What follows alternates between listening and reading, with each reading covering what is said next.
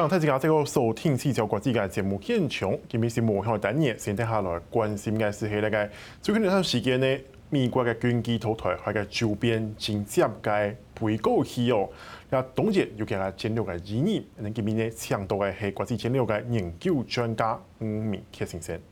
吳大哥你好，大家好。吳大哥，我想問一下說，說美軍這四十天來，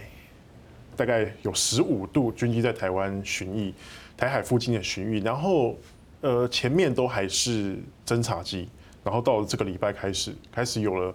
B 一 B 的轰炸机了。它这样子的动作是正常的吗？当然不正常。我们要回溯说，美军为什么近期有这么大的这个军事动作？哈，那当然侦察机跟轰炸机不一样，这等后头补充。前面我们要先看这一个起始点，哈。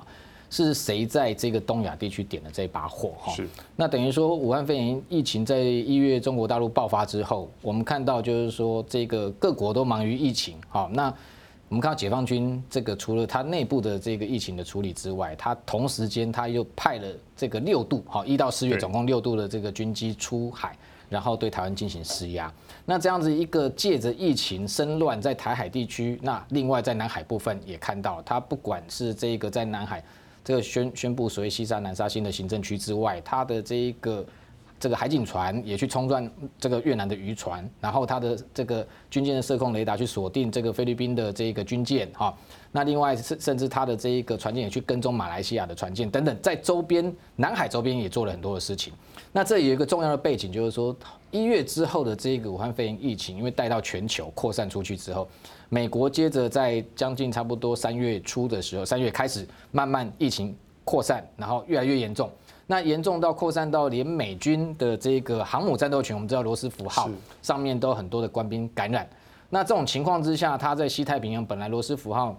它是要这个扮演一个西太平洋一个自由航行的一个角色。那结果因为疫情的状况，所以它三月底之后急赴关岛，好，那舰上的官兵这。感染的越来越严重之后，在最后高达九百八十五名的官兵都确诊哈，那所以他马上到关岛相关的这个四千八百名的官兵全部都去进行隔离或相关的这个观察。那这种情况之下，变成说美军在西太平洋的航母战斗群的战力出现一个空隙，这个空隙事实上时间多久，在那个时间点我们是不晓得的哈。那很明确的是说，他在亚太地区后来只剩下这个一艘就是美利坚级的两栖突击舰，它就变成。扮演一个准航母的角色，取代罗斯福号，但是相较于航母舰队的一个大的这一个打击力来讲，它当然只是能够撑一下场面。另外，它还带了其他的，包含这个提康德罗加级的神盾舰，然后碉堡三号，或者是说贝略号，就是四月在一个月内穿越台海两次那艘贝略号伯克级的神盾舰，这几艘船舰它还是在南海等于维护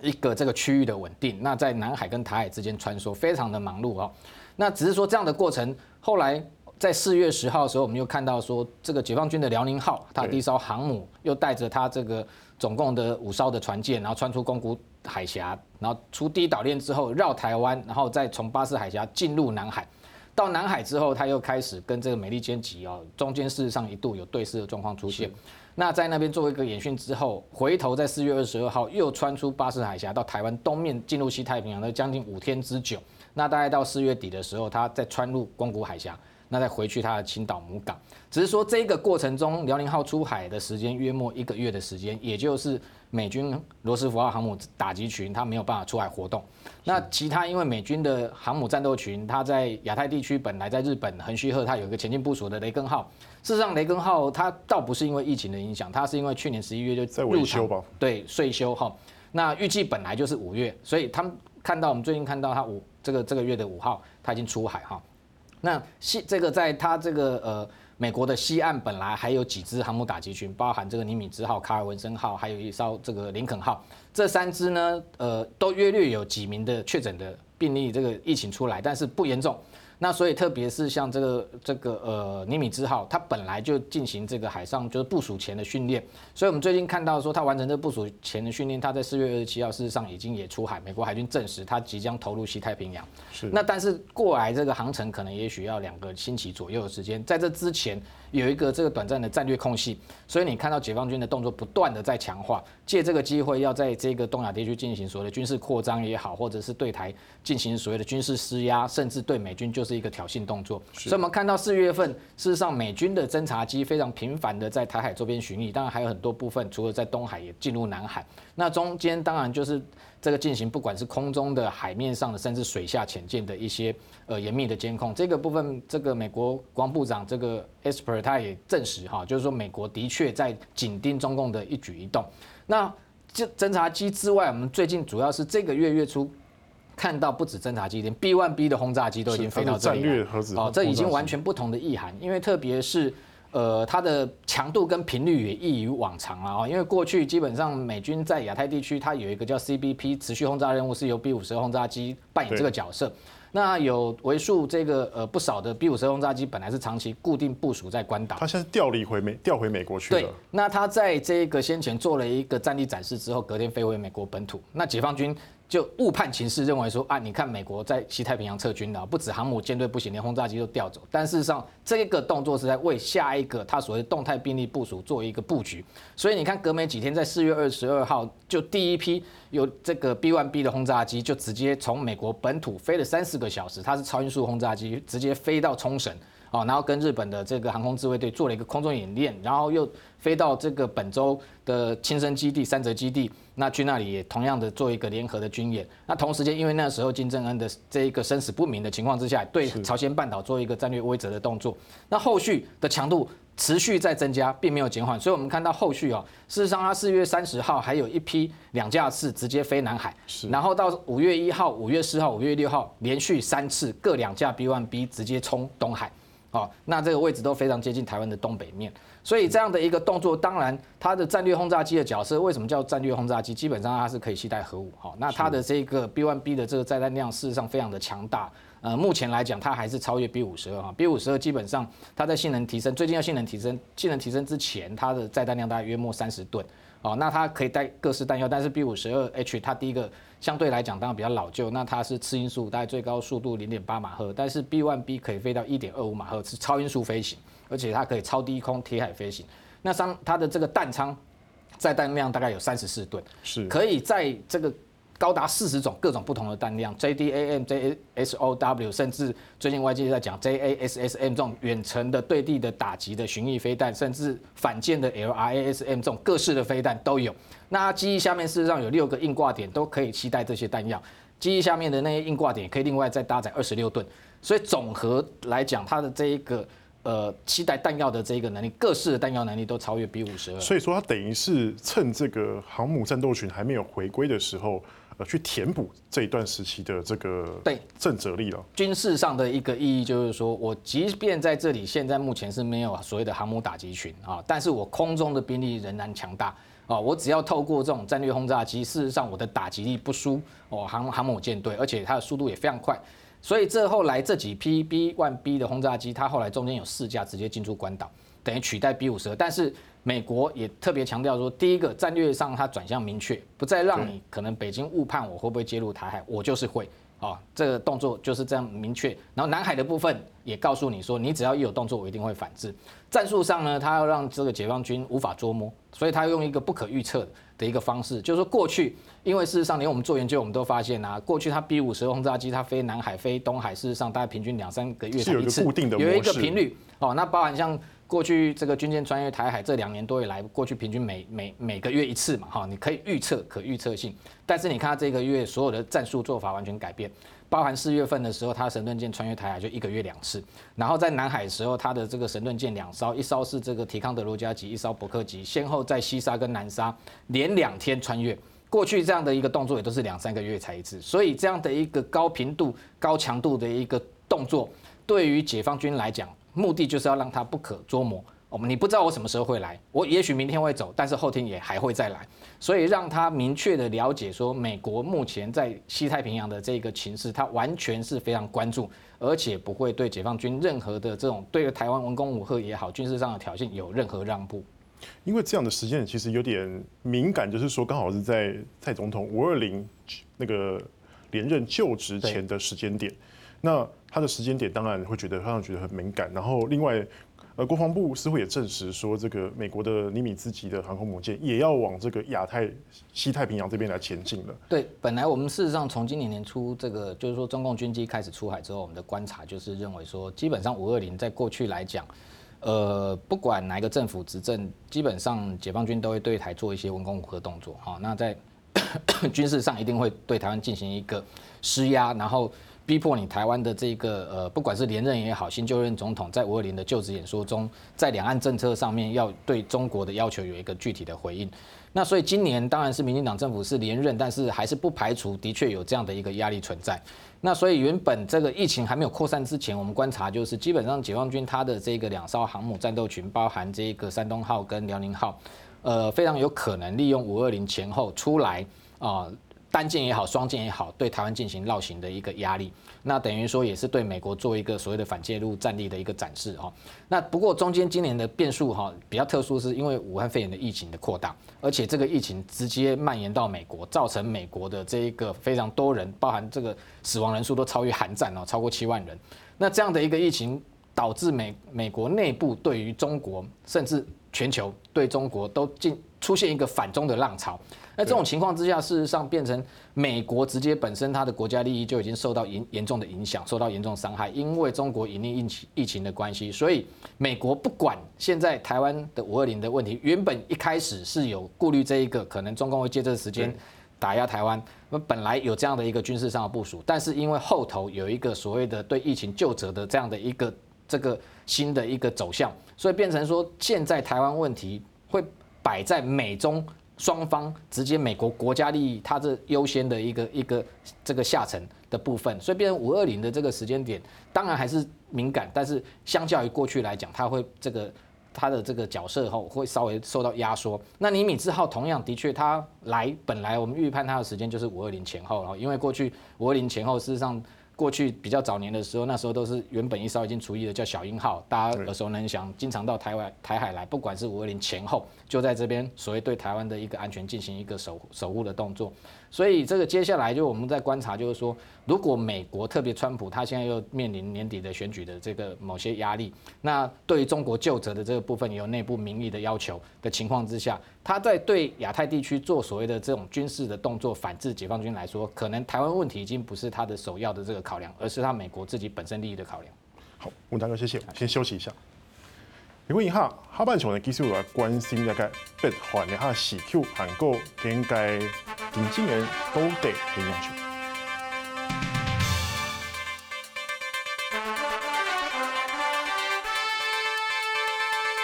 最后，接下来关心该是黑俩，相关系东北大概市区来关心北韩两头人年轻人都得。係用上咧，佢還請到嘅係國際戰略嘅研究專家吳明克先生。我大哥當然上半場講到說，美國就算美軍生病了，但他們還宣誓我們回來了，回到的亞太地區。那現在有一個人也在宣誓，我也回來了。這個人就是北韓的領導人金正恩。對，經過二十天之後，終於在一個肥料工廠的剪彩儀式宣告我回來了。那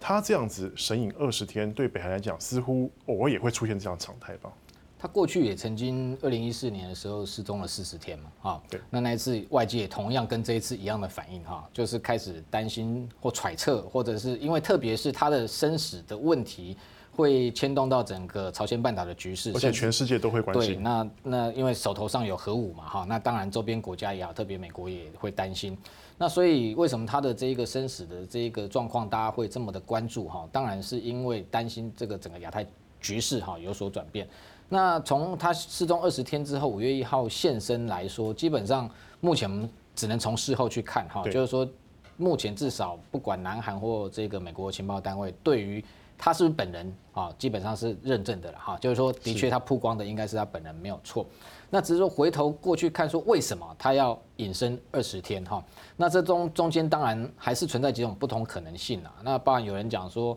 这个武汉肺炎啊，躲避的状况，就刚好他身边有人染到了，他去原山避一下。也或许他自己的确是有罹患什么样的疾病，只是说从事后来看，如果有罹患疾病的话，可能也不是那么严重哈。那另外当然还有一个就是刻意操作，好，就故弄玄虚。那这几种可能性事实上也不抵触，是可以并存的。啊，也许他是借着躲疫情，然后刚好他也身体，比如说有有有不舒服，刚好休养一下了。然后然后发现说，哎、欸，全世界关注，然后顺水推舟来做这一个操作，这都不无可能。那也有可能是一开始他就有这样的一个打算。好，那这样的一个动作的目的是什么？我们从事后，我真的只能讲，我们都不是先觉哈先知。对，我们从事后去看，的确，他这个动作对他金金正恩来讲，他的收获的确非常多。好，大概几个层面，第一个就是说，呃，他今年以来事实上已经打了五次飞弹。对，那过去他每次一打飞弹，这国际都关注，啊，日本、南韩、美国都关注。那呃，事实上过去等于说金正恩他换拿到这个跟川普会面三次会面的这个入场券跟门票，最重要就是因为二零一七年那时候试爆氢弹成功，所以美国再加上他的这个火星十五的这个弹道飞弹，它的射程可能已经到达 I C B M 这种洲际弹道飞弹的射程，所以美国担心他的核武的威胁，所以川普愿意坐下来跟这一个三十六岁的年轻人跟他会谈。啊，所以因为有这样的一个过去，就是这个透过这个核武的试爆或者飞弹试射，它可以跟这个美国这样的强权平起平坐的情况之下，所以它飞弹持续试射。但是三次的川金会之后，后来发现最后一次上一次是去年的大概六月的时候，那时候板门店双方短暂的会面，并没有进行任何的谈判或发表共同的协议哈。但是在到现在为止，将近已经差不多七八个月的时间，他今年来五次射飞弹，完全没人理他。是哈，川普在这里不能怪别人，因为各国都忙于自己疫情。那川普他自己美国的疫情就已经焦头烂额了，这时候哪有可能再去关切你北韩的状况？那特别是说，因为他们今年射的这个飞弹，基本上射程都算短程飞弹哈，也没有太大的针对性，说针对美国。所以你看到川普去年的时候，他曾经出来轻松讲说，这些飞弹这个对美国来讲一点威胁都没有。对，所以某个程度，金正恩他当然会认为说他的地位可能又下滑了哦，没有人关注他。但是这一次他神隐了二十天之后，哇，没想到这个，你看连川普这些人都纷纷出来被媒体问到，所以他也是搞饥饿营销嘛。对，那所以他这样子就第一个，这个对内对外都显示哈，比如他在北韩的地位哈非常的重要。对美国来讲，你看他的国务卿庞皮欧，他就特别讲说，这个如果今天金正恩真的如果不在的话，未来美美朝之间的这个核子谈判可能难以继续下去。也就是说，未来这个美国希望朝鲜半岛无核化，特别是这个呃北韩能要去核的这一个谈判，如果不是金正恩这个稳固他的政权，那他的这个领导人的地位换了其他人来谈，可能会很容易破局。就是一个历史机遇，刚好碰到这个人，才有可能让这件事情发生。对，那这样的一个情况之下，你就会发现说，金正恩他可以拿来对内部这个炫耀说，你看现在只有我能跟川普这个这个世界强权的人平起平坐，除了我之外，没有人能够跟美国谈。那这样子对他的政权的稳固，只有他有代表性，他的有正当性就更够，所以他对内的政权的这一个掌握应该就会更强化啊，这是一个他的收获。第二个收获也是外界大家都在谈说，那他这过程中事实上因为大家都在找人嘛，对，所以过去二十天你看到这个很多国际媒体在关注各种奇奇怪怪讯息都有哈。那不管怎么样，我们看到具体的动作是说，包含南韩跟美军他在朝鲜半岛，呃，美军基本上来讲，在这个驻韩的部队他。先前又进驻了两架这个 R Q 四 的全球之鹰高空的无人机，那另外它的这个 R C 一三五 的侦察机，哈，最近有飞到台湾台海这附近的，在南海也有很多架。那另外甚至它动用了那种 R C 一二零 X 这种低空的陆军在用的战术的无人侦察机去进行这种呃电讯的接收，那空中的卫星各种卫照当然都在拍。但是你看到这二十天以来做了这么多科这种都叫科技情报的动作，结果这个川普被问到的时候。好，他当然，呃，这一次川普，我个人是认为他发言事实上是算是还算妥当的哈。就是过去来讲，他是比较这个急于讲很多的情报，但是像北韩领导人这种所谓生死问题，这在这个机密的等级上面绝对是最高机密，而且是这种所谓战略情资哈。那川普他特别讲说，他对情况都有掌握，但是他不能说。这个是一个基本上保护这个情报管道来源一个领导人本来应该有的做法哈，那所以他也没有把他生死讲得很明白，很难得有这样的回应。不过我们看到庞皮欧特别有讲说，的确有一段时间没看到金正恩了。换句话说，就是说以美国的情报能力，他的科技情报，你在北韩上空，就算你二十四小时无人机在那边拍，怎么抓？就是没有发现金正恩的踪影，只有看到他的列车嘛，对，没有发现他的踪影。那唯一。最重要的最后一个中东西叫做人员情报。人员情报你一定要各国要有，譬如说做情报的时候，你要人员渗透进去北韩，那特别是你渗透的程度要多深，你有没有办法渗透到这个所谓金正恩的身边这些重要的家臣或他的亲人，你才有办法拿到第一手的资料。而且特别这个我们谈到说这个他的生死的问题，过去呃他的前他爸爸他他他的爷爷是这个。这个过世的时候，事实上那样的一个情资都是被完全封闭的，而且是好几天之后才对外发布。那这样子只有身边亲人才会得知的这样的一个情报重大情报消息，从这一次事后来检验来看，金正恩应该会蛮高兴的哈。就是说，第一个，美国的部分掌握不了他的行踪，那掌握不了行踪，这背后代表意味着什么？因为事实上，二零一七年、二零一八年那时候，北韩这个朝鲜半岛因为打飞弹、核试爆这些动作。对于这个南韩或日本的威胁，这种情况之下，事实上美韩联军他们曾经演练过斩首行动。哦，必要的时候，如果他真的要打飞弹到到不管夏威夷也好、关岛也好，威胁到美国的情况之下，可能会主动先发制人，就把金正恩给斩首掉。可是就这次结果来看，他这个斩首行动可能没会没办法成功，没错，对不对？因为你没有情资，你掌握不了他的行踪，那你斩首行动如何进行？所以对于金正恩来讲，这一次第二个收获就是说，他应该很高兴。美国掌握不了我的行踪，表示我的这个行踪在北韩内部，我可以非常安全的，很我的维安的问题是没有问题的。好，所以这个就是反测试，叫反情报。所以说，各种我们现在之前我们看到的这么多沸沸扬扬的资讯，其实某程度来讲，很多都是编造的哦，